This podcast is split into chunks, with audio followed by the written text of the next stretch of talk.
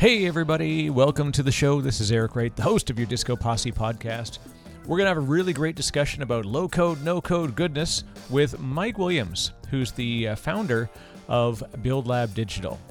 Before we jump in, though, I got to make sure, speaking of digital, how are you backing that thing up? And I mean that thing being everything.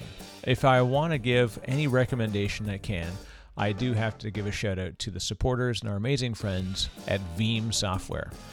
I do this not just because they're actually sponsors of the show. That's a bonus. The reality is that I've been using their platforms for a long time, and I really, really, truly entrust the uh, the team, the platforms, because they really have you covered for everything you need for your data protection needs. And I mean that in that it's physical servers, virtual servers, cloud servers, cloud native workloads, Office 365, Microsoft Teams, How's that for everything you need for your data protection needs? So, if you want to check it out, which I recommend you do, head on over to Veeam Software. It's easy to do because you can go to vee.am forward slash disco posse. Not only does it get you to Veeam, it lets you know that old disco posse sent. So, check it out. I highly recommend them. Second to the fact that you're going to be backing up everything you need for your data protection needs using Veeam software, you want to make sure that you're enjoying a nice, chill, warm cup of the most devilishly good coffee while you're doing it. So if you want to check out something really cool, it's got amazing coffee and fantastically, devilishly, and diabolically good swag. Uh, do check out diabolicalcoffee.com. Uh, proud sponsor, and I'm also a co owner of the coffee store. And we actually sponsor other podcasts as well. So, hey, if you're at it, check out the produce stand. Uh, so, if you go to the uh, Disco Posse podcast website, I'll show our partner uh, programs and also go to diabolicalcoffee.com and you can see other folks that we sponsor. Very, very cool. And uh, also, proceeds from the sale go to charity to make sure that we are giving back in every possible way we can, both directly through funding as well as in other programs that we create. Uh, and also, if you want to check out one more thing before we get into the full episode, I recommend that you check out velocityclosing.com because I've created the four step guide to delivering extraordinary software demos that win deals. The reality is, what I'm teaching you is how to better connect with people, to be able to talk about the platforms and products and services that you've got in your company or even yourself, and how to better relate that to how people will care and potentially and hopefully and provably buy your platforms. So check it out. Go to velocityclosing.com. I had such a good response, and really my goal was just to get it out to the market that I've dropped the price to five bucks seriously, it's not just the ebook, it's the audiobook as well as a 12 month AMA access. So we actually do a coaching program. So every month I do a one hour coaching session. It's on a public AMA session. It's super fun. And actually, there's one coming up. So get on in. Go to velocityclosing.com. It's only five bucks. And I just want to give back because I want more people to get in this industry. I want more people to be successful. So I hope you love it like I do. And I've had great feedback. So thank you to all the folks that have already bought. Check it out, velocityclosing.com. All right, let's get to the good stuff. This is Mike Williams from Build Lab. He's really, really cool. We have a great conversation. Mike's just it was a it was a lot of fun. Uh, we talk about the use of no code and low code and how he and the Build Lab team are doing a ton of stuff around uh, Zapier, Integromat, or Zapier, or whatever they're called, uh, Airtable, much more. But literally just helping people to adopt low code, no code solutions and his own foray into coding and, and web developing. So it was a lot of fun. Uh, you're going to love it. And I hope that it actually teaches you about new products that you didn't even realize are out there that you could put into play. So check it out. Here's Mike Williams from Build Lab. Hi, this is Mike Williams, uh, founder of Build Lab, and you're listening to the Disco Posse podcast.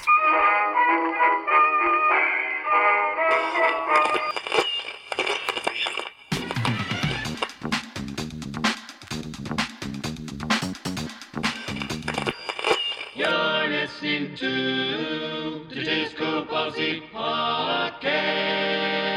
Mike, thank you very much for joining.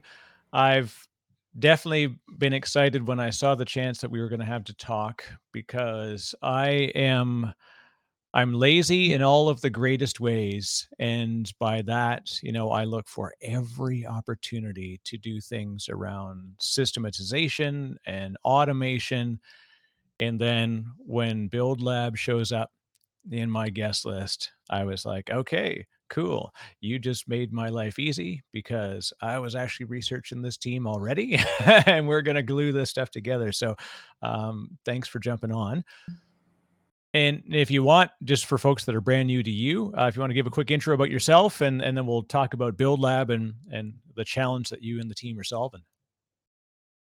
Uh, yeah. So um, basically, probably ten years now. Um, kind of been been in the tech realm, uh, if you will. I started in consulting at a big firm, Accenture. You know, well known uh, IT consultant um, majored in you know finance and information systems so i was always kind of had a business it kind of uh, mindset um, went self-employed to start some businesses probably seven years ago or so um, with some friends uh, again was always interested in tech so i always kind of gravitated to that side of things i, I really enjoy just building things um, automating things obviously as a small business owner that's uh, a big one. You don't, you know, have a team of 10 people to do stuff for you. So um, I actually wasn't a developer for most of my career. I, I always kind of knew it and I could work with developers and I, I knew a little bit, you know,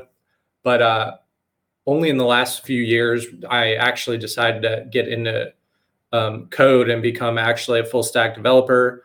So um, right now with Build Lab, what I'm kind of doing is um, really just scratching my own itch, working on what I'm interested in for clients, and uh, um, which is kind of no code, low code, as well as kind of full code automation. And um, that whole spectrum, I think it's uh, some people focus on one side or the other. I kind of have, have found uh, the middle ground to be really interesting. So that's what I'm working on now. You know, and this is the the thing about what you've got going on is you have you cover a broad range of things. So I like that it's like the the focus of what you're doing is bringing this this automation layer in and and pulling together these different platforms. So I think that's the biggest thing is that each platform in and of itself has its own specific business value and functional value and idiosyncrasies and while everybody says like oh it's easy you can just plug it together with some other API or something. Everybody always says that. But then when it actually comes to putting these different SaaS platforms and products together, it's not an insignificant challenge. And that's why a lot of people tend to they end up with these silos of products and, and data sets all over the place, right? Yeah, definitely. Um, you know, even with the no code tools, which obviously make things a little easier. Um, and we can obviously expand more on that later, but yeah, I mean, building uh, software, if you will, even we'll just call using a no-code platform that's software as well. So just um, building, you know, application logic, whether no matter what tool you're building it with, um, yeah, it is always a challenge, particularly working with real clients as opposed to, you know, you watch a lot of tutorials online that are really straightforward and it's like building a sample app, but um, yeah, having worked with real clients, you you just stumble across all these things that you never would have thought of, and um, it is very dynamic. There's always, you know, very, uh, um, very infrequently is is this problem the same, uh, the exact same as other clients. Uh, it's almost always like new problems every day. So, um, yeah, definitely. Uh, yeah, I guess it's that neat combination of uh, a lot of snowflakes but then you find out that there's a snowflakes may be different, but they're actually not terribly different. So the good thing is you can kind of reuse a lot of processes and you you yourself can build familiarity to make it easier to, you know, pull together these very specific business, you know, layer processes that are going to be very snowflake and very individual to the way that that team as a workflow or something is that is that true? I, I I say this having not spent as much time in a broad base of doing this, but I, I would imagine you could get that economy of knowledge scale. Yeah, definitely. Um, and uh, yeah, developing repeatable processes. That's uh, that's something we really place emphasis on. You know, we always we don't even though projects are different, we don't like starting from square one each time. Like we want to start from square three or four if we can Um, on the app dev side of things, that's another, in addition automation, that's like the other main piece. And um, we're constantly developing both code and UI frameworks there that we can constantly build off of. So, um, and on the automation side too, that's a little harder to build reusable stuff because we're using it's not custom code. We're using third party platforms, so that can be kind of limited um, in terms of like how easy it is to re- reuse or copy things. But um, yeah, definitely wherever I cannot repeat work, that's a big, uh, a huge emphasis for me. Um, especially as someone who likes to automate things, the whole the whole point of that is, uh, you know, taking uh, time off the table. Yeah, when it uh, if with coming to doing your own thing and coming out of a large shop, right? Accenture, I've I know a lot of friends I've worked there and and and I've had a long lot lots of business, you know, time with them both as a customer as well as a partner. And it's very interesting because of course they have like teams of people that you know, we often joke that when you're there, you don't feel like you're actually affecting the outcome as much. And so you can there's opportunities certainly and you see a lot and you've got a great group of people to attach to but you know your choice to come out on your own was was it guided by this thought that I, I really want to be a bit more responsible for the the outcome that I can deliver and, and see the results of? Yeah, you nailed it. Um, people ask me that question all the time, and I tell them exactly what you just said. Uh, you know, Accenture, I don't regret my time there at all. I think there it's a great company. The people I worked with, I loved them. Um, it, it, you know, I had a job out of school, like a pretty good job. I, I was excited about that. So, uh, yeah, definitely uh, no regrets there. But yeah, it's very different. Um, I was on huge projects, you know, especially in DC here. You know, your client might be the army or the treasury, right? That's so right. you're on, you're on these massive. Yeah, so I'm on these you know 500,000 people projects. And uh, um, which is cool to say that you know I worked on a army project um, but like you pointed out you're a pretty small fish in a big pond right? Um, and the work I'm doing now I mean it really couldn't be more different in terms of the scale. You know we're a very big fish and on smaller projects. Uh, you know in some cases we are hired by companies that don't really have a tech team don't really have the budget to hire 10 devs. They want someone who can just they can ship all their tech stuff to, be it automation or software dev. And uh, you know, we we're kind of like their outsourced tech team, if you will. Um, so definitely have a, uh, a a very big impact on the client's business at the end of the day. So uh, a lot more responsibility, but you know, definitely a lot more pride um, when you complete a project or you see a client grow and uh, you see these automations running every day and you know that you had a big part to do with that. And this is, I'd love to dive into some of the specifics or the customer stories or use cases that you tackle because you actually do quite a bit. And it's a bit of a it's always a tricky thing when people say like what exactly do you mean by you know creating you know uh, d- doing automation? Like it can be a very you know, it could be robotic process automation it could be back office uh, you know functional automation for data flow like all sorts of crazy stuff. So if you don't mind mike i'd love to just like hear a couple of you know working examples where somebody would bring you in and say all right build lab is the place i need right now yeah. Um, yeah. People ask me that a lot, you know, like what kind of stuff can we do or what can we automate? Um, and I'm actually like kind of bad at answering that question because it's so, there's so many different, uh, um, you know, use cases I've seen. Um, but I would say, so I mentioned again, not to get like too off course, but we, sometimes it is we do app development and automation. It, it's not right like yeah, yeah. it sounds like two different things, but in a lot of cases they meld together but some clients may just be one or the other. Um, on, on, the automation side, definitely, um, I've seen a lot of different use cases. Some, in some cases, we are, uh, you know, let's take e-commerce. Um, a few e-commerce clients. So clients who sell maybe they have inventory and they sell on Shopify and Wayfair and Amazon, and they want to like sync inventory. They want to have a central database where they can kind of manage inventory, like uh, Airtable is a, a tool we um, a lot of our clients use. That's if you're not familiar, it's kind of a it's like a spreadsheet on steroids kind of deal. It's halfway between a spreadsheet and a database. Um, so a lot of it might be centralizing data, connecting all these APIs.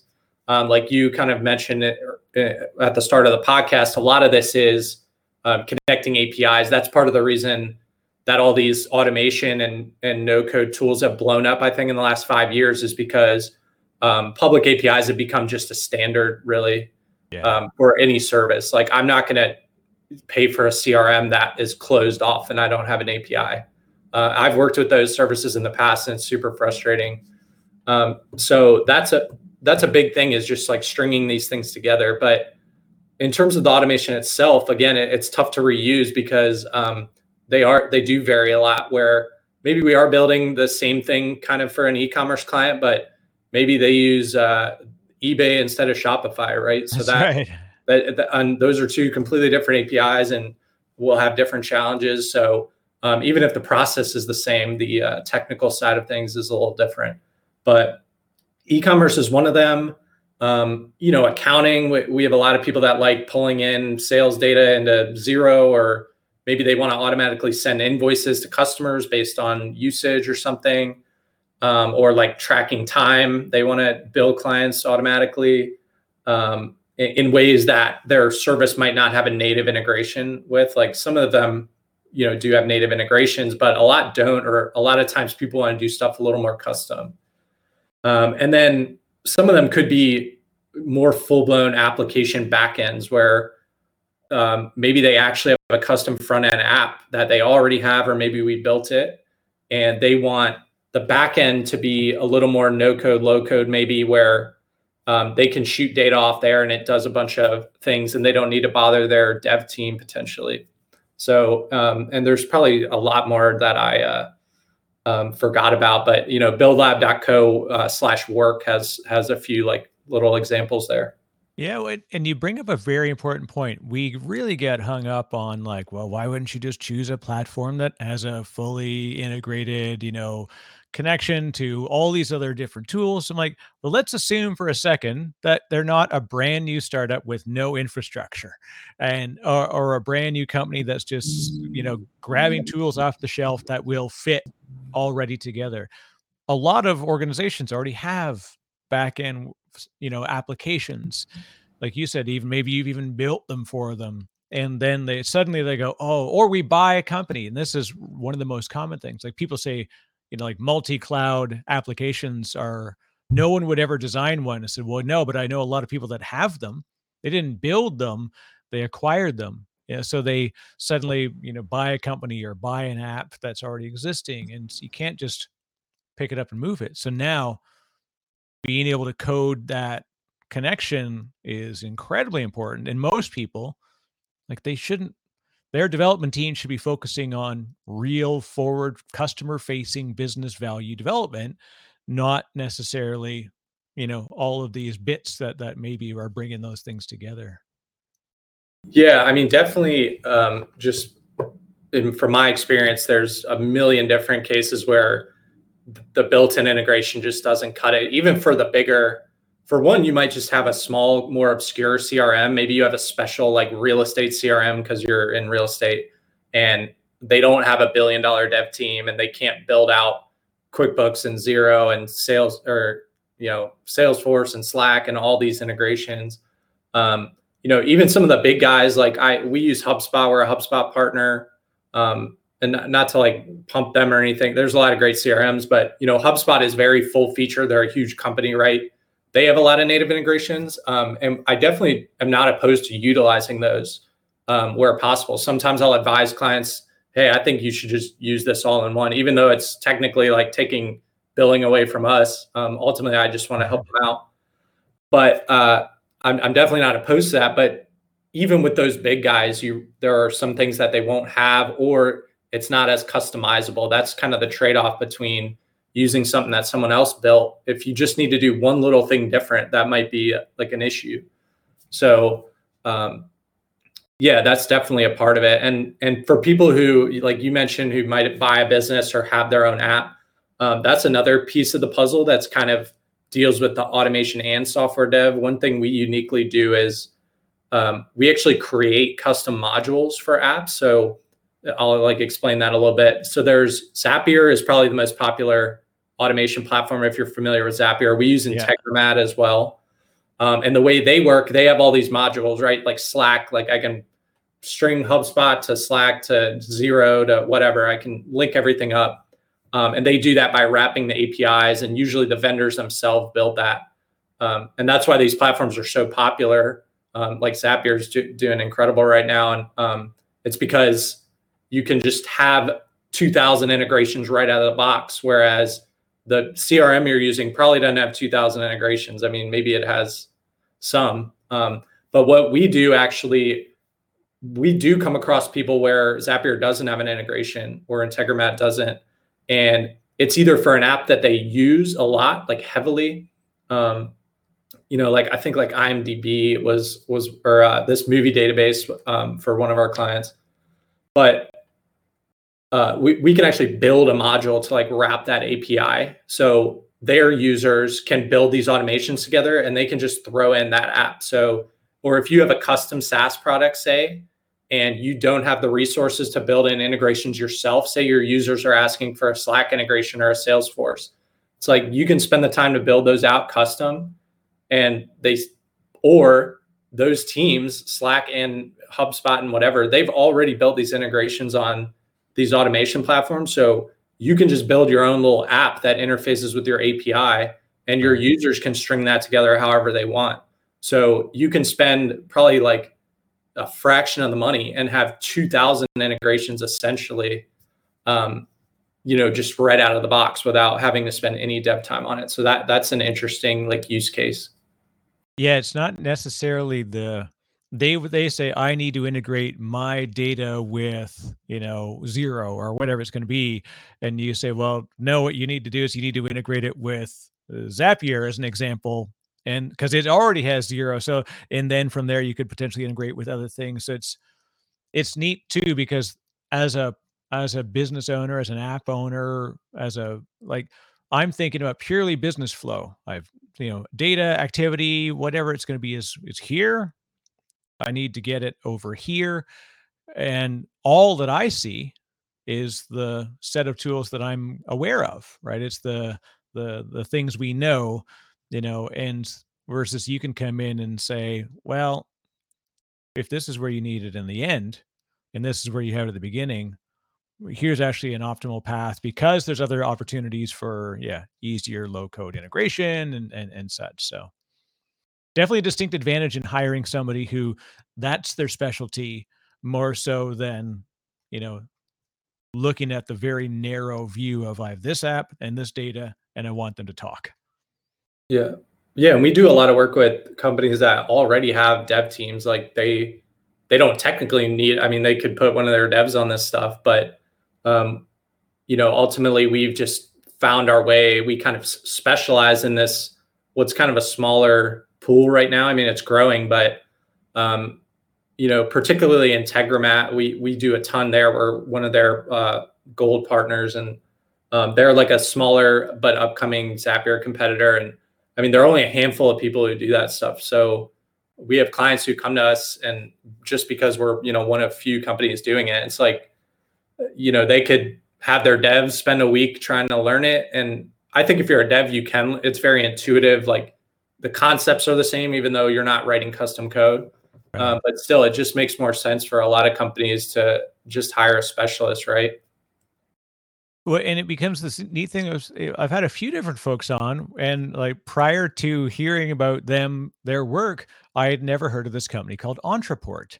And all of a sudden, in the string of like a couple of months, I had three specific people that were they were Ontraport specialists, and it was it was really neat that rather than a HubSpot, like and pe- people do that with HubSpot or with Mailchimp or with a Salesforce, whatever it's going to be, like every they said their niche choice as a business owner was look i'm really fantastic at doing just this thing. And then from there they found that they spanned out in their consulting practices and started to bring on other products but that you know like you said so you've got this platform which people may not know right out of the gate but you're like, look, it can do this thing, and I can show you 50 other cases where we've done it, and we're going to help you do it together. Uh, it's comforting, right? Because then people now know that it's, if anything, a company that's not like well, I don't want to pick on Zapier, but like we're like sometimes you get the the company that's trying to be everything, and then you suddenly realize that there's maybe not as attention as much attention as you would hope you could get, which is why I would go in and say, Mike, I need help because I want to I want someone who's going to know about this app in in a year, and it not be just me. hmm Yeah, yeah. I mean, you mentioned like trying to be everything. That that's another. That just kind of reminds me. It's just as a little tangent. That's another thing with, I think, the why automation is getting popular. Um, because like it's a lot more common now for people to have these segmented services, right? Like you probably use. Is there an all-in-one solution that has CRM, chat, database, email? Like, yeah, sure but most people use Slack for chat because it's really good for chat. Um, they use their CRM for CRM because it's really good for CRM. Um, they use G Suite for email because it's really good for right. Like, um, I think I saw some stat the other day. The average company has like 20 different SaaS subscriptions or something like that. Um, Yeah. which sounds like a, that that's kind of coming from the old old days like i haven't been around that long but you know we were at accenture we were putting in some of these erp solutions that were these are becoming these are obviously still popular and around but those erps back in the day was like every single business function is going to be in this one app you know That's right. and like it sounds like so old fashioned now um because it, it's not common at all it's not uncommon at all to like use these a la carte services and time all together because it might be you know an erp might cost you a fortune and you know slack's six bucks per user a month. Um i always i always compare it this might be stupid but to like food trucks right? Like so you can go to a restaurant that has burgers and steaks and this and that um, but these food trucks are people who are basically like they generally specialize in something right? It's like that's a burger truck. And it's kind of like they just do burgers really well right? So like if i want a burger i can just go to that burger truck. And i know they're probably they probably don't have a mediocre burger right? They uh, probably wouldn't do what they do if uh, that was the case. So yeah there's a lot of these little saas products that do one thing really well and people just want time together. You know, and it makes sense. And and and in the as a consumer, you go to the place instead of having to go into the restaurant where you're trapped inside the walls. You can literally you generally go there and there's more than one food truck. They're parked next to each other. So you can go to the fry truck for the best fries, the burger truck for the best burger, and you get the best meal. You know, like you get exactly what you wanted from the best of each. And that's why uh, it's actually a fantastic analogy for the value of these like multiple SaaS platforms. It, it's a bit, it is still counterintuitive to what we've been sort of beaten into for decades now of like you should bring it all into you know one throat to choke as they say or whatever it's gonna be you mm-hmm. know and and it's tough you know because i mean look i get my credit card bill and like i get my notifications on my phone and it's like about every 20 hours something ping saying i just paid for something you know it's a nominal tiny fee but if i if i don't if i'm not careful and i don't look at the total bill for the month you know four bucks eight bucks 20 bucks they they do add up but what's it mean for me i use my i've got a learning management system which is not a common one they're fantastic and i've used the platform and so i've I would do just what you're talking about. Like I'm, I want somebody to make that work because I've already made that work for that function. I don't want to then build another, you know, move it to, you know, a Kajabi or another one. Great, again, great platform, great partners, but I'm already using this one, and I've got workflows, and I've got students, I've got people using this stuff. So, uh, now, Mike, I want to talk about the the no code, low code thing because this is something people really get.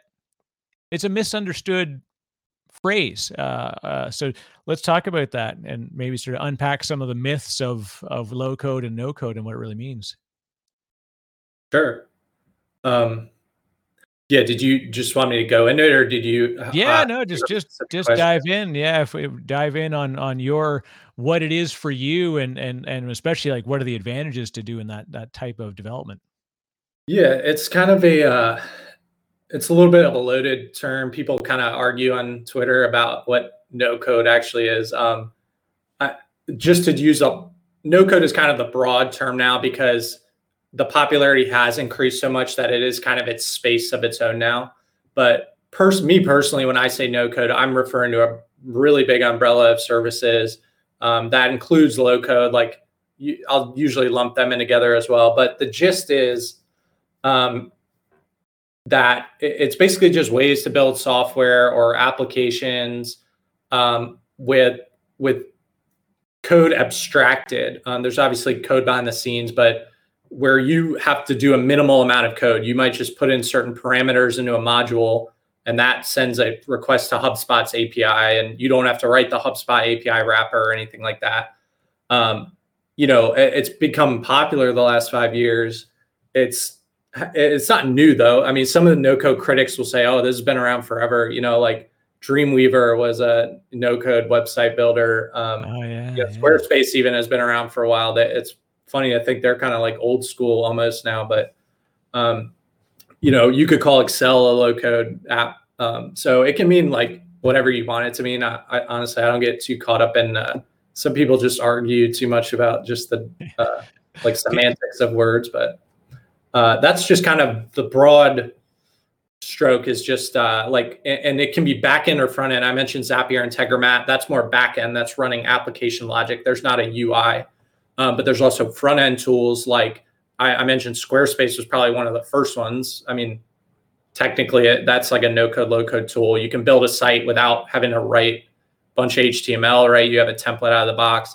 Webflow is a very popular um, service now. I, I think Webflow has really uh, nailed the uh, the kind of mix of power and um, ease of use. So uh, they're not surprisingly doing really well now. Um, so just no code when most people say it, they're just referring to those kind of tools. Yeah. Well, and it becomes a thing that again, I don't want to be researching the toolkit I I want to go to somebody who knows this ecosystem that I can ask you the question and you can like you can rattle off every one that's on the top of your mind and and it is in it's a big advantage for folks to like invite somebody in who that's what they do and and this is why I again I I love the the, the role that you and and and our and the build lab team are taking it's like let let us do this part you know do code so we can offload. Like I said, maybe they got developers. That's fine. But maybe you could do this because it's all you're going to focus on and you can get it done while they're working on other things that are much higher business value, you know, like second order value to that company instead of them having to go and chase and learn a new platform. Yeah, absolutely. Obviously, I'm biased, but I think we're worth the money and, and you should hire instead of try to do everything yourself. Um, which it's, it's a little ironic because that the no code tools are supposed to be like you can build right without a developer. Um, but obviously, you know, again, in the real world, um, it makes sense to hire experts to do things like, yes, these tools are drag and drop. They're very, anyone can technically use them. Um, but, you know, there's a difference between being, you know, proficient and expert, like as with anything, not, not no code, but pretty much any field, right? Um, once you've been around for a while, and no code's pretty new, so I say a while, but that's like five years is kind of ancient. yeah, right, relative to yeah. period of time, right? yeah, I'm talking like I'm an old expert, you know, but um, but yeah, definitely uh it's kind of an 80-20 thing where yeah, you can be like quick to learn that 80, but that last 20% is where you know a ton of value could be. You know, we built use these tools so many times. Not only can we just do things quicker, um, than than you probably could. You know, I've had some clients come to me where they were kind of like iffy about budget, but they were also like, I've spent two weeks trying to figure this one little simple automation out. I'm like, so I'm like, which is it? You know, like, do you want to save money or do you want to save two weeks? Um, but yeah, definitely we've we've been around the block a bit and we know not just how to build these things, but it's how to architect them well. And I think that goes for all of software. It's it's so easy to find a mediocre dev who can just build you a product someone who can architect it in like a lean way that minimizes tech debt that's going to not go down every month you know that's a whole nother story Um, and that's the reason why there's $200 an hour engineers and there's $20 an hour engineers. Um, and a lot of the 200 guys are probably worth it, right? Because they, the, the architecture is a big piece of it. I think that's where we ultimately provide provide the most value on the no code low code side. Even though, yeah, you can build all this stuff. Um, you know, we not only knowing um, we also advise on just different services too, because we've worked with all, everything. So some people might need a CRM. Um, that's another piece of things. But yeah, ultimately you're leveraging, you know, years of experience, and we can distill it down into a couple hours. It is a a big win, and I use the stuff all the time, and I've learned because I used to be the the sort of the crotchety, you know, admin developer type who'd say like, look, I can just, I'm not going to pay someone to do this because I should be able to do this on my own. And it wasn't incorrect. I'm, I have the technical and intellectual capability to do it, but I don't have the time. And unfortunately, we get stuck on the thing of like, haven't we already got a team of developers? Like, well, no. End result is now here I am. I'm older Eric, who I had to build a simple app, and I was like, I'm comfortable with Ruby on Rails. I'm comfortable doing a bunch of stuff, but I didn't want to have the hardening process of authentication be my problem. Mm-hmm. So I found a consultant who specializes in that. And he, in this case, you know, I had two consultants and one who's like the $20 an hour person. You know, God bless them. They're they're doing great work for for general stuff but it was going to be like a, a 15 hour project and i you know i i would probably be you know getting something that not quite as tight and as lean and and as as well factored as as it should be so i hired a guru and it was like $175 an hour and the end result is the guy sends me back a thing on the uh, I, over the weekend he works on it and he sends me an email on monday goes here it is it actually ended up taking me about half an hour because I've already done all of this stuff before. So I just kind of pulled together a couple of examples to let me know if this works. And, you know, so end result, I looked at it, super tight code. I knew exactly what was getting. He documented it. So he had processes that he had hardened himself over time. And I got that. In the end, probably I, I tipped him more than I would have than I paid for the contract because it was worth that much to me versus, you know, 20 hours with this other developer. And I'd have gotten code that I probably could have written if I spent 80 hours. But now when I hand it to the next developer, they got to do refactoring and they got to do all sorts of stuff. You know, it's, it is a weird development's a weird thing because there's right is such a, a weird subjective thing. Yeah. Yeah, and again, I'm I've uh, that same experience. I've definitely had that a few times. I've I've hired dozens of uh, you know freelancers throughout the years, and um, yeah, I'm obviously biased, but I think high the dollar hourly rate is only a, a it can be only a small part of the uh, equation, right? Like if you hire a thir- you know a thirty dollar guy to do ten hours of work and you have to tear it all down, it's like you could have hired a three hundred dollar an hour guy to do it in an hour, right? Um, yeah. That, that's a very simple example, obviously. Um, now there are cases for, you know, more because I've hired both. I've hired high dollar, more consultancy roles. I've hired lower, like when we just really just needed a lot of stuff shipped. Um, so I, am not knocking lower hourly like uh, by any means. I, I, think there's a reason there that both exist. Um, and I'll even advise prospects sometimes. Uh, I try to be real straight up on sales calls. Uh, sometimes I'll tell them, I'll be like, eh, I, I think you should actually just hire someone cheaper. Like you guys have a really easy workflow. Uh, I don't think we're going to provide much more value than like the mediocre or the average guy is. Yep. Um, ultimately, like I, I'm not trying to, you know, be average in the space. You know, I want to be towards that higher end. I mean, obviously, like everyone probably says that, but that's uh, again, this is. I, I didn't start this to like start a business. I just got into these tools and ultimately kind of the business came after so um, this is something like that i and, and my team like are really putting you know we're really interested and we're not just doing it to make a buck and so i, I don't want to try to compete with the lower end side of things because that's just not that's going to be a lose lose for everyone yeah, well, and this is the thing too, and it's always tough too when we even the phrases we have to use. We talk about cheap, expensive, mediocre, you know, average. Like I I know I hate that people will get attached to the semantics of it, but what we're talking about is sort of a range in uh, you know whatever it's it's a range. It is effectively a spectrum of what you're getting. And when i hire a $300 an hour person they're not 10 times better than the $30 an hour person but they may have far more experience so they won't do certain things that the $30 an hour per like it is junior senior like people get hung up on those names. And so i, I just want to say that as for anybody that's kind of gnashing their teeth when you and I toss around words like junior and mediocre. Like, no, that's not what we mean. I mean, I need to solve one goddamn problem. and who am I going to hire to do it? Somebody I know that they could make their money elsewhere. They don't want to do my small project. So they're going to do it well, fast. And in the end, for me, it will be inex- less expensive because, you know, and even better, you just, you, you won me over when you said this, Mike. I probably am not the right fit for this particular situation, but here's a place you can go. Right? It's the best thing you can do for somebody is to tell them, yeah, this is probably not the, I don't want to waste your time and your money.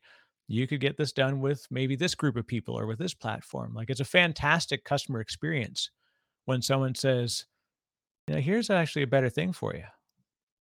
Yeah, I, I again have no problem telling people that. Um, you know, like I said, we're the no code again, I just kind of happened into this, but particularly with Integromat, you know, we get we get a lot of work that like I can't even take really. Um, unfortunately, I'm I'm trying to scale up my team now. That's a, my number one focus. But uh, yeah, so I can't take all the work that comes anyway. So I don't want to take a project that I'm think I'm going to do a bad job on. And um, and yeah, I'm definitely not picking sides here, saying like, oh, you should always hire a $300 developer. And um, you know, I, I definitely don't want to uh, give off that impression. No, uh, no, for sure. You know, whole, that's part of the whole consulting we do with just low code and no code and code is just telling like what's the right tool for this job, right?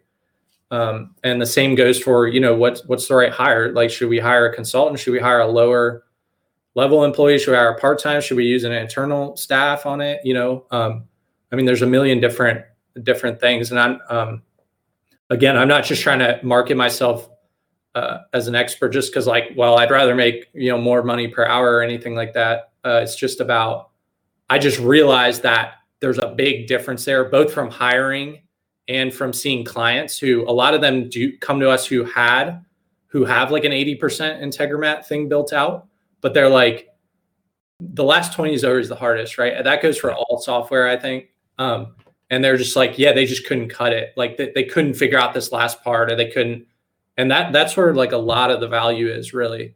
Um, because then it doesn't matter what the hourly rate is. Like sometimes or it might not be another developer but it might be the business owner themselves where like they're like i got this far but i just can't do the rest of it. And it's like they could spend a month and they won't they might not get it. That's the thing with software is there are some really tricky uh, problems that it's not about grunt work. Like that's the reason these big tech companies paid 200 grand for kids, you know, to come work for them. Like there are cases where man, like throwing more people at it, what might necessarily not solve it. Um, it's more of just like a mental architectural uh, issue. So um, I kind of just saw that from real life clients that there was a need for, you know, someone who's like focuses more on the uh, maybe more intricate, like architectural automation um, side of things as opposed to just building we need all these things built out and it's just you know going to be this many hours. You know and, and it becomes a thing of sim- think of the very simple analogy i would give somebody is you know you want to paint your ceiling and you got a 40 foot ceiling because you got a beautiful house. All right what do you do? Are you going to hire a painter that doesn't have a ladder? Are you going to hire a painter that has a, a bunch of ladders they're going to stick together or you're going to hire a scaffolding guy. Now, the scaffolding guy is going to nail this down. You're going to say, man, but the scaffolding guy is costing me a thousand bucks. Like, well, guess what?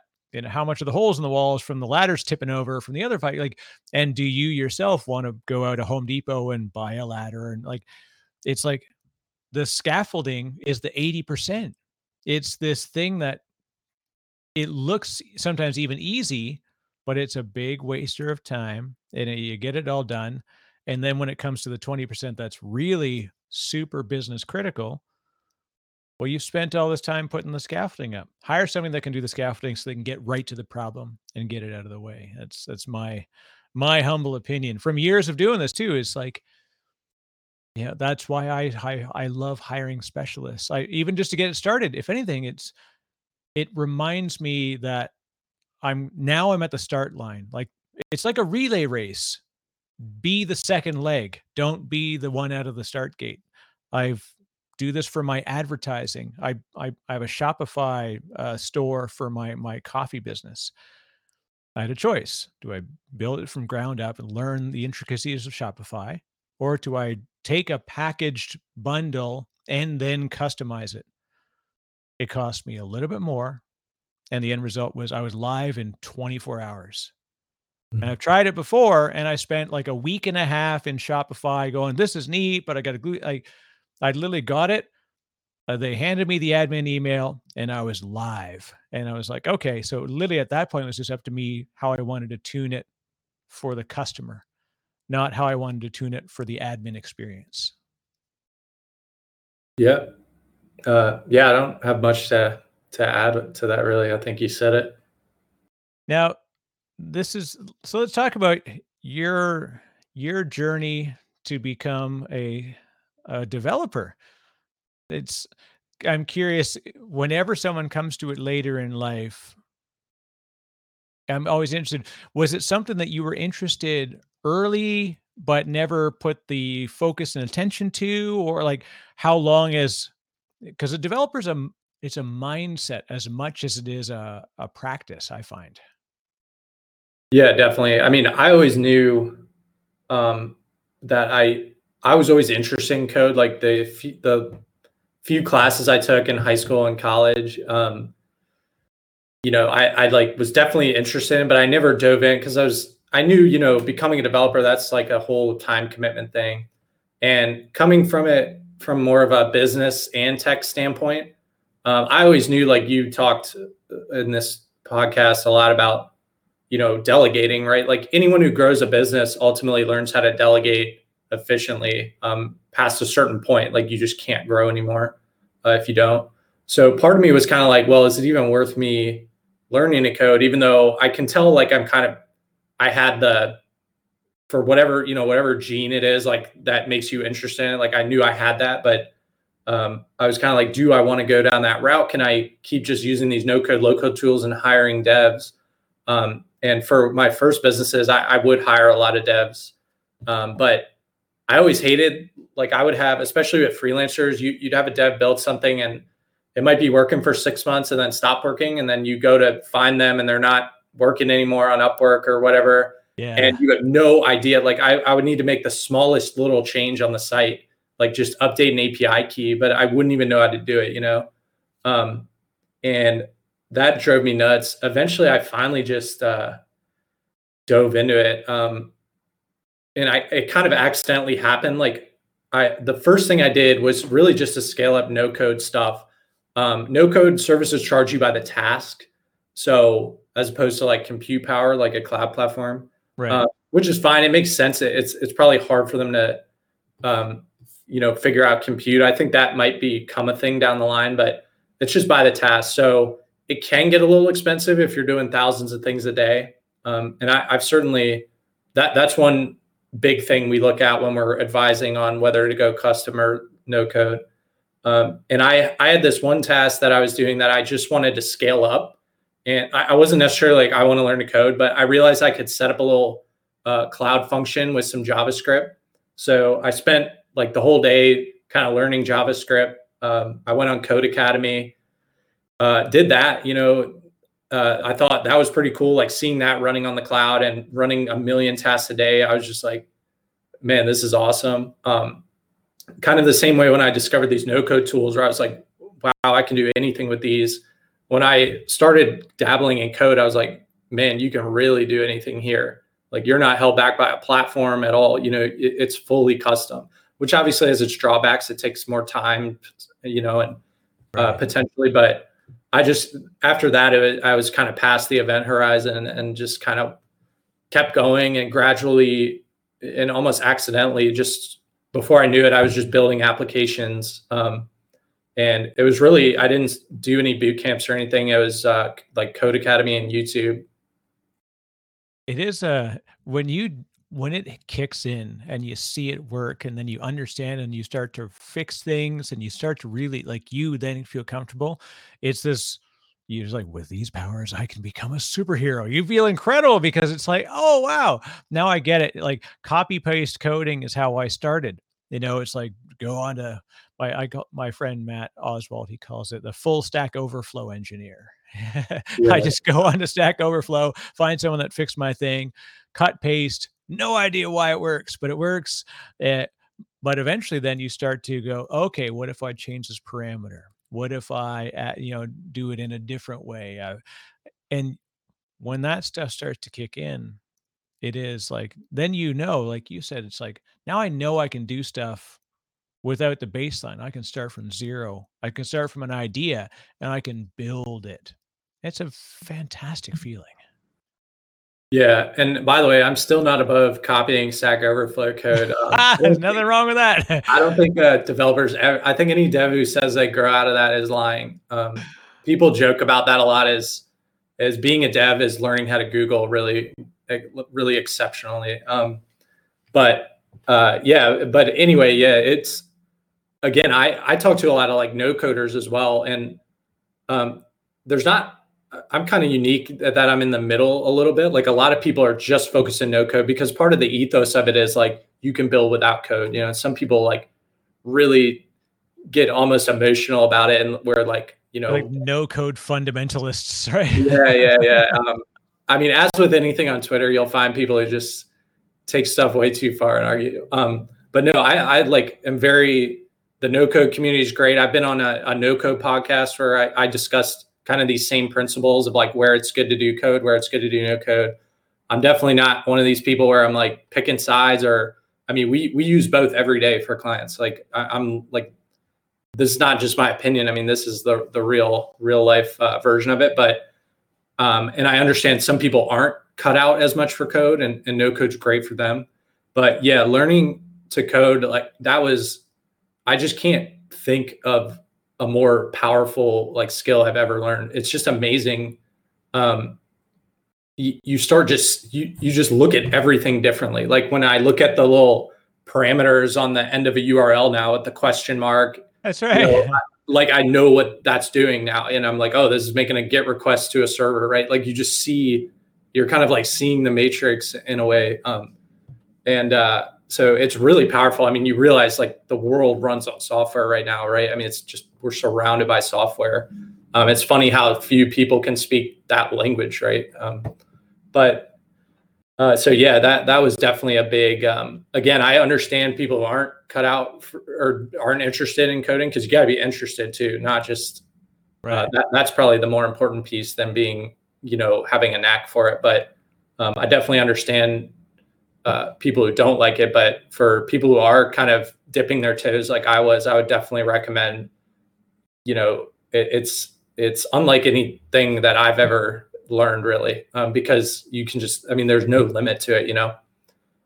Yeah, you're only limited by your imagination. It sounds like such a cliche thing to say, but it really, you know, and as you get comfortable with each bit, it allows you to like fast forward to the part that you're stuck on and and and then you get you can practice that and do that and it, even like i'm in the same boat i i do a lot of development only out of necessity but out of necessity i grew a passion for being able to do it so someone says like oh, i've got this thing i want to do i immediately think of like oh just really oh, let me just whip up an app for it and you can show it to someone five hours later and, the, and it it feels it's a very creative process even though it's it's a weird like left brain right brain mix i think and you definitely have both sides where you know you can you're you're you're good at both ends which is actually even tough like i know a lot of amazing developers and they are like they want nothing to do with public speaking they want not, like yeah. they are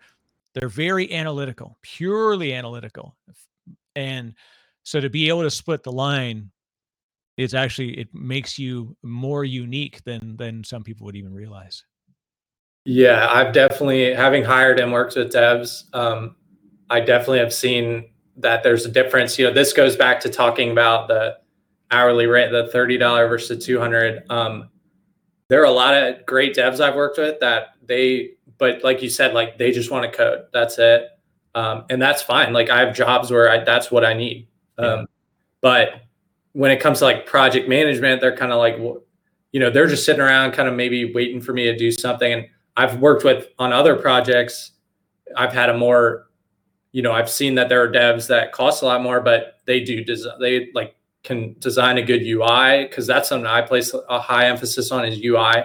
I don't like creating these like crappy templated looking stuff Yeah. uh, apps and um, so if you find someone you know a dev who's like also good at communicating can also manage a project uh, you know maybe has some design sense that's uh, yeah with software it, it, it is more creative and and higher like the architecture it, it has more like higher level architecture and creativity um, tasks that i than i think a lot of people realize.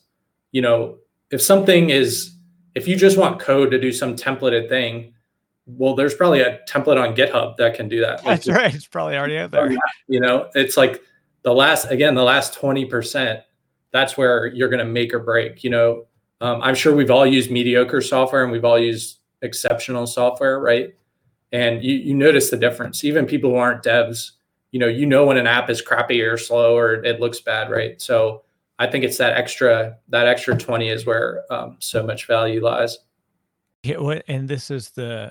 uh, I always talk about user experience. I got people at my company. We we say like user ex, UI and UX. A decent UI and UX is not differentiating. Not having a decent UI and UX is differentiating for your competitors. Like if you don't, if it isn't intuitive, if it doesn't flow, if it doesn't look and feel good, like if look if if how it looked didn't matter, there would be sushi mm. smoothies. It matters how it looks. Mm-hmm.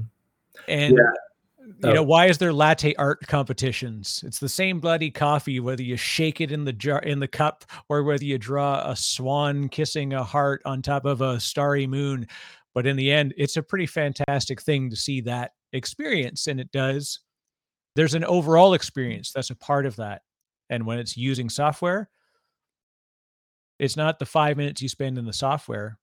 It's the fact that you love the fact that it only took you five minutes to use the software because it was such a good UX. Yeah. Um, and I probably spend too much time. Like I actually struggle with, I, I can be a little too much of a perfectionist sometimes. Like you hear all these, you'll see people post all the time where they're like, look at this V1 of Amazon, look at this V1 of eBay. And it, like, it looks horrible. Right. And they're like, you know, don't get too hung up. And I, I definitely, that's a big thing about the no code space too, is about getting started early. Like, Yeah. don't spend $50,000 to test a market, right? Try to string together a little MVP. So, um, there's definitely a lot of merit there. Um, but yeah, so I, I might even obsess a little too much over UX, but uh, yeah, it, it is kind of table stakes today. You know, that wasn't always the case. Um, I know uh, I listen to, I follow Andrew Wilkinson, who, you know, he started MetaLab and he runs Tiny Capital now. And um, he talks about when he got into designing, you know, he got on with like Slack, I think was one of his first clients or something. And he was like all these flashy like you know kind of bubbly uis and, and stuff that we have now that or the flat ui whatever you want to call it like that look that like uh, every saas app has right now he's like That's that right. he's like that was pretty novel at one point um, like people didn't think about ux as a separate thing it was just like write the code to do the thing and like kind of make it look good if you can um, but you know so U, ui and ux has become a, a lot bigger deal these days i think And, and it evolves too. And that's the other thing. Is like remember the days of the skeuomorphic icons on the iPhone, and it was a whole big thing. And it, I, for, well, I forget what was the fellow who was the designer at the time, and everybody was just like, "This is it. He's the he's the visionary of the ultimate user experience." And then when he left, and they changed to the the new sort of like the flattened icons, they're like skeuomorphic is like from the 90s, and people are just trashed on skeuomorphic as a method over for like two years. I'm like, look, it was a point in time and a place, but I'm with you on this. When do you know it's the M and the V of the MVP. Like that's a that's a weird judgment call to have to make. Yeah, that I mean that's a huge question um, that I'm not always great at. Admittedly, um, I'm trying to like 80-20 things. You know, um, I've used the 80-20 analogy like 50 times during this interview, but it uh, works. There's a reason, right? Predisposed no, does stick. yeah, it really is. It, it is. That is something I try to um, be mindful of, and I actually talk about like turning down bad fit work. I actually, from on the application side of things, um, there are a lot of no code, low code agencies that focus really on like bare minimum MVP, get it out the door in two to three weeks, and um, it, where like they're not doing bad UX, but UX isn't really, you're just punting that. You're not worried about it yet. You're just trying to test the market. Yeah. Um, and I actually don't really try to compete with those guys because I know I would spend too much time obsessing over uh, the UX side of things that, so I just kind of realized like, well, we're going to try to, like on the application side, I try to take projects that are more, I call them V1.5s. So like we try to build really lean and we use serverless uh, computing, which um, we can talk more about that if you want. But I'm all about using like the new tools, like even if you're using custom code, still having that no code mindset of building really lean. Don't write more code than you need to. Um, you know, when I'm working with my devs, I, I try to like instill that on them. You know, I some of my devs are more old fashioned and they want to like build this monolithic app, and I always have to. That's another good thing about learning to code, by the way. Even if you're still going to delegate, it helps you to work with developers a lot um, uh, because you yeah, can just yeah. tell them. And that that's one of maybe the biggest um, things for, for running a studio for sure. What is that piece of things? Because, um, and I know I cut off my first uh, thought mid sentence there, but um, yeah, it is nice for me to be able to rather than say, you know, every dev always has their like the example of the client who knows nothing about dev who comes to them and says like, oh, you know, can you just throw like AI in right there? You know, the and you like are like, dude, you don't understand how hard that it. Uh, so every dev I think can relate to that. So I think it helps when I, you know, when I come to one of my devs and say, hey, we we need to like trim this down or we need to refactor. So like, no, we need all this code, and I can come, I can actually like push back a little bit and say, like, no, you look, like I know for a fact we can use this, you know, method, like we can use this serverless platform and we don't have to do all this. Um, and not to say I'm always the, the right one. I sometimes there we're kind of just going back and forth. That's really useful too, um, where I can kind of we can kind of like bounce ideas off each other. So yeah, well, and that's it is super important. People don't realize that too. It's like if you're going to go to Spain as an example, and you pick up a book on you know minimal Spanish. It's not because you want to learn Spanish, it's because you want to have a good time in Spain.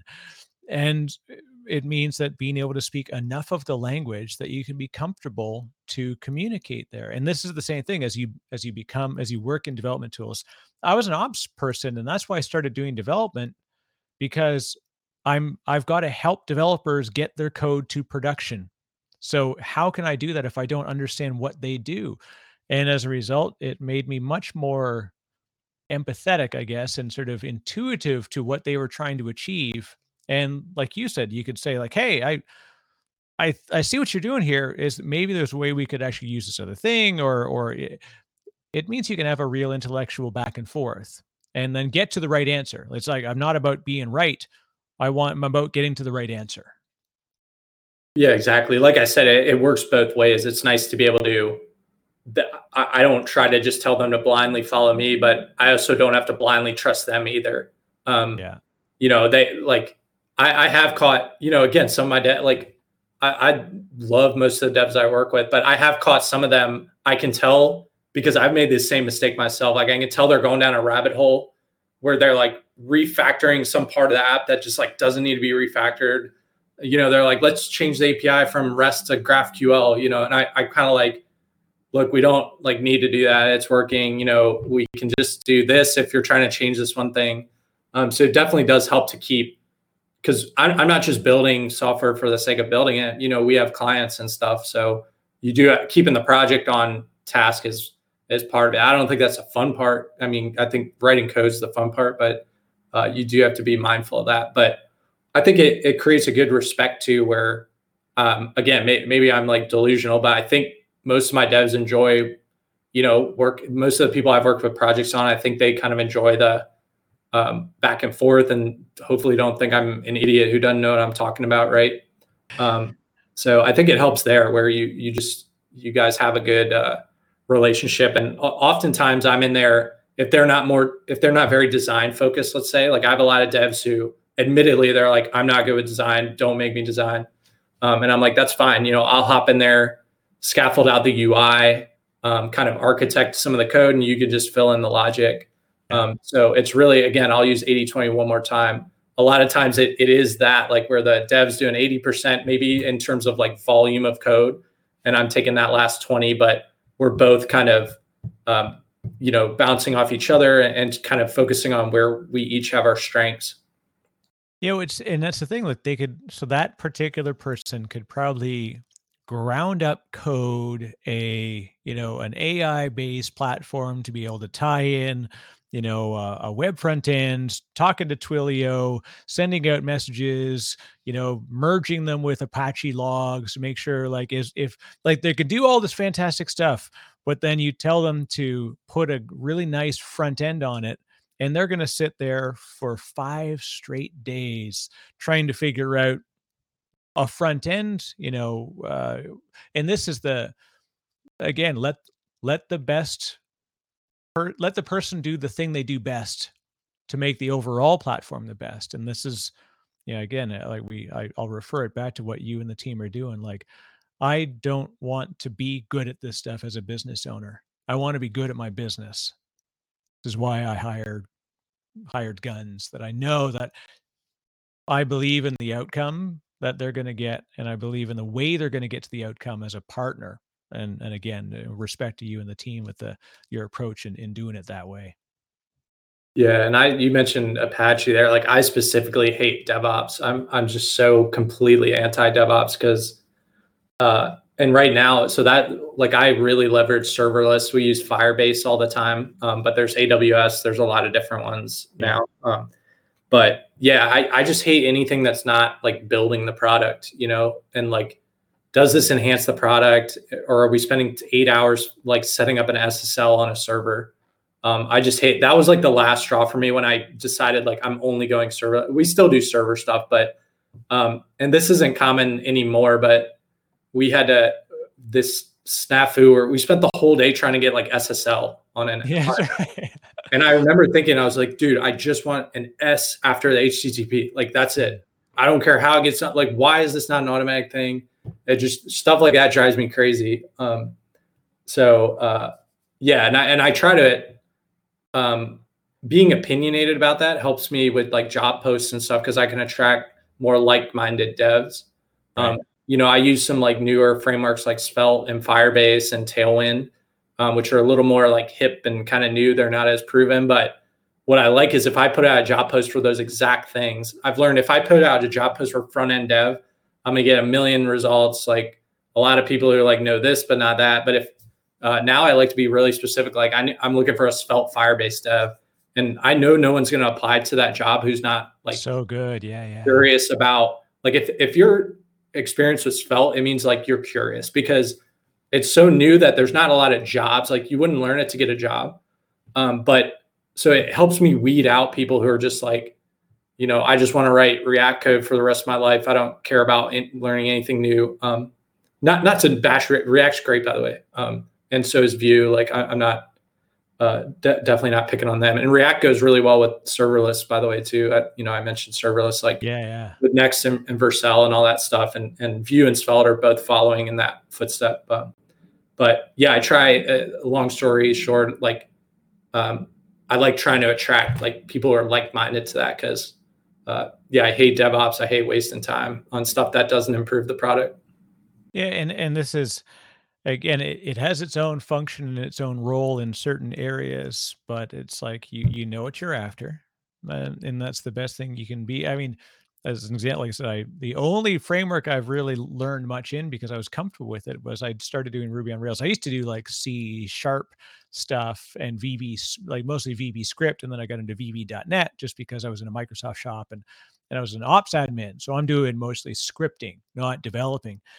And then I did the Ruby on Rails because we hired a Ruby on Rails developer. And I was like, I got to learn how this thing works. And I was like, this is strangely easy. And then it was kind of funny over time that I I I just like it.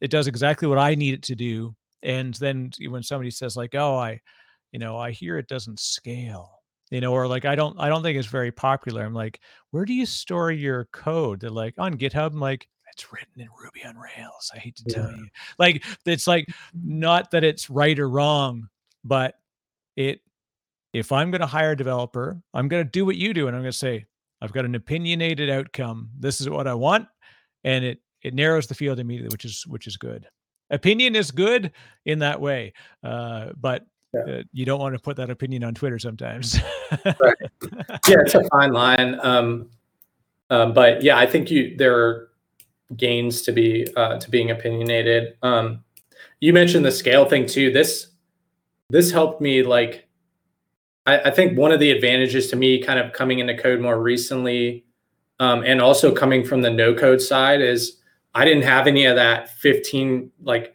10 15 year dev like baggage or anything where Right.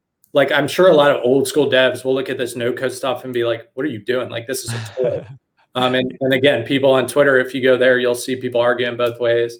Um, so I was more willing to, and I wasn't trying to get a corporate job or anything. So I, I was really willing to bet on some newer tools and like serverless and stuff. And I had that no code mindset that you don't need, like you can kind of scale stuff. I, I think no code isn't quite as scalable right now, but um, that could change. But I definitely saw there was a lot of different ways to write software and get stuff done.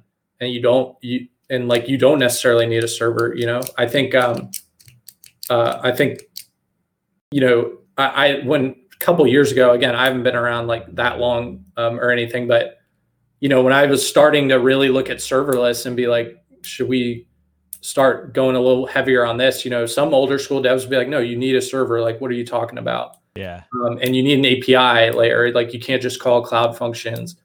Um, but you know, as time goes on, like you start to see, I mean, serverless is clearly taken off, and um, some of the the front end frameworks, like you mentioned Ruby, so um, you know, React and Vue and Svelte, the the three front end frameworks right now, they all have their own kind of opinionated app um, libraries as well. That it's not quite as opinionated as Ruby, right uh, you know, Ruby's really opinionated, and, and DHH, the founder, he's very opinionated as well. That that. he is that he is Uh, a lot of opinions all around there. Um, but they, you know, they have their own app frameworks like Next and Nuxt, and Svelte just uh, released Svelte Kit in beta, which is really exciting. So, um, yeah, you're you're seeing some of that where there's a lot of opinionate uh, nation on the front end, but also the back end. There, you're seeing more boilerplate abstracted, right? Like I get an SSL whenever I push to Firebase now. I don't like ever have to set up an SSL stuff like that. So, Yeah.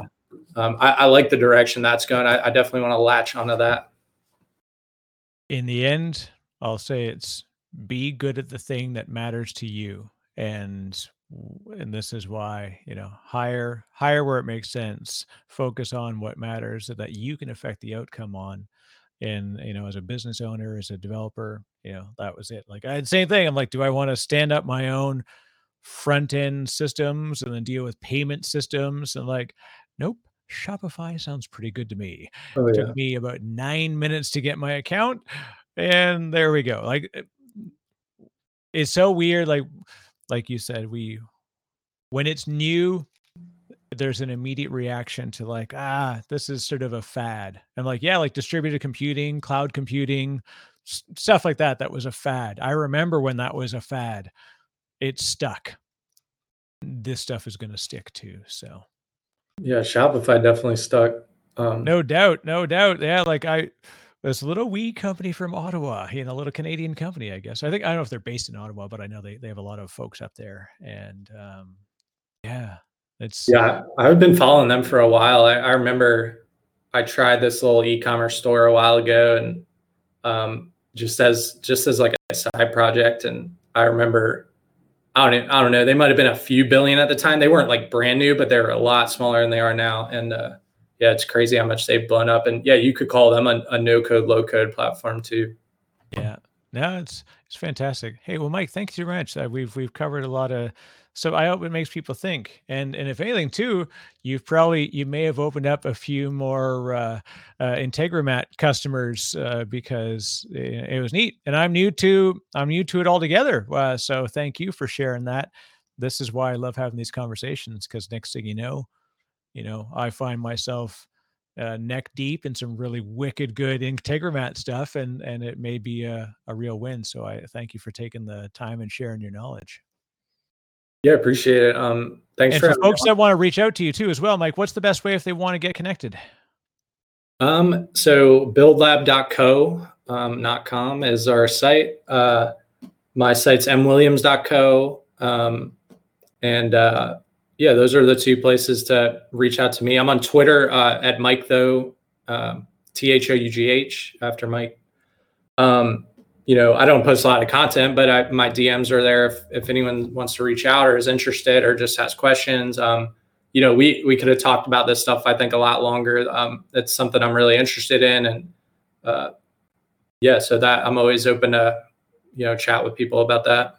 Yeah, I know. That's how it, that's the, sad part is I'm like, oh, I hate to I hate to stop sometimes. This is why I got to go like the Rogan level of of 3 I got to go 3 hours one day cuz it, it is so much more fun. You can really open up into some neat areas uh, but you we really did share a lot of great stuff today, so I appreciate it. Yeah. Yeah, and I, I should just say we there's a lot of nuance here. If I came off like I was, you know, too biased towards serverless or code or no code, um there's tons of nuance there. Like I, I, we didn't have time to disclaim everything, but just want to say that like I'm just interested in like the best tool for the job, and um, you know I'm uh, yeah definitely again could have didn't quite have time to fit all those nuances in, but. Uh, yeah, no, it's all good. It was uh, opinions expressed for those of the participants, not necessarily those of the. yeah, I feel like I offended maybe some older school developers who still have like server, at, like I still do server stuff, you know. That's all right. They don't listen. No, I'm just kidding. no, it is, but it's funny. Like I've, I eh, sometimes you kind of you, you have to start you start and spark these conversations, and it's it, it is good, and and I, you actually did a fantastic job of making sure you you didn't step over a line on anything for sure, Mike. I appreciate you saying it as we close up too, though. it, it is is good, folks. You know, for for folks to understand when you say this stuff. We're not saying this is the only way. We're saying this is a way that we know can work in a particular function. And uh, you know, if anything, like I said, it's we have to have opinion because sometimes that's the way you move the needle. That's the way you make the next thing happen. That's the way you get to the 20 you know instead yep. of just just swimming in the 80 all the time and then redoing the 80 because that's what most people end up doing they don't just do 80 yeah, 20 refactor, do, refactor 80 four different times. Yeah so i like it. Awesome mike thanks very much. But yeah yeah. Thanks man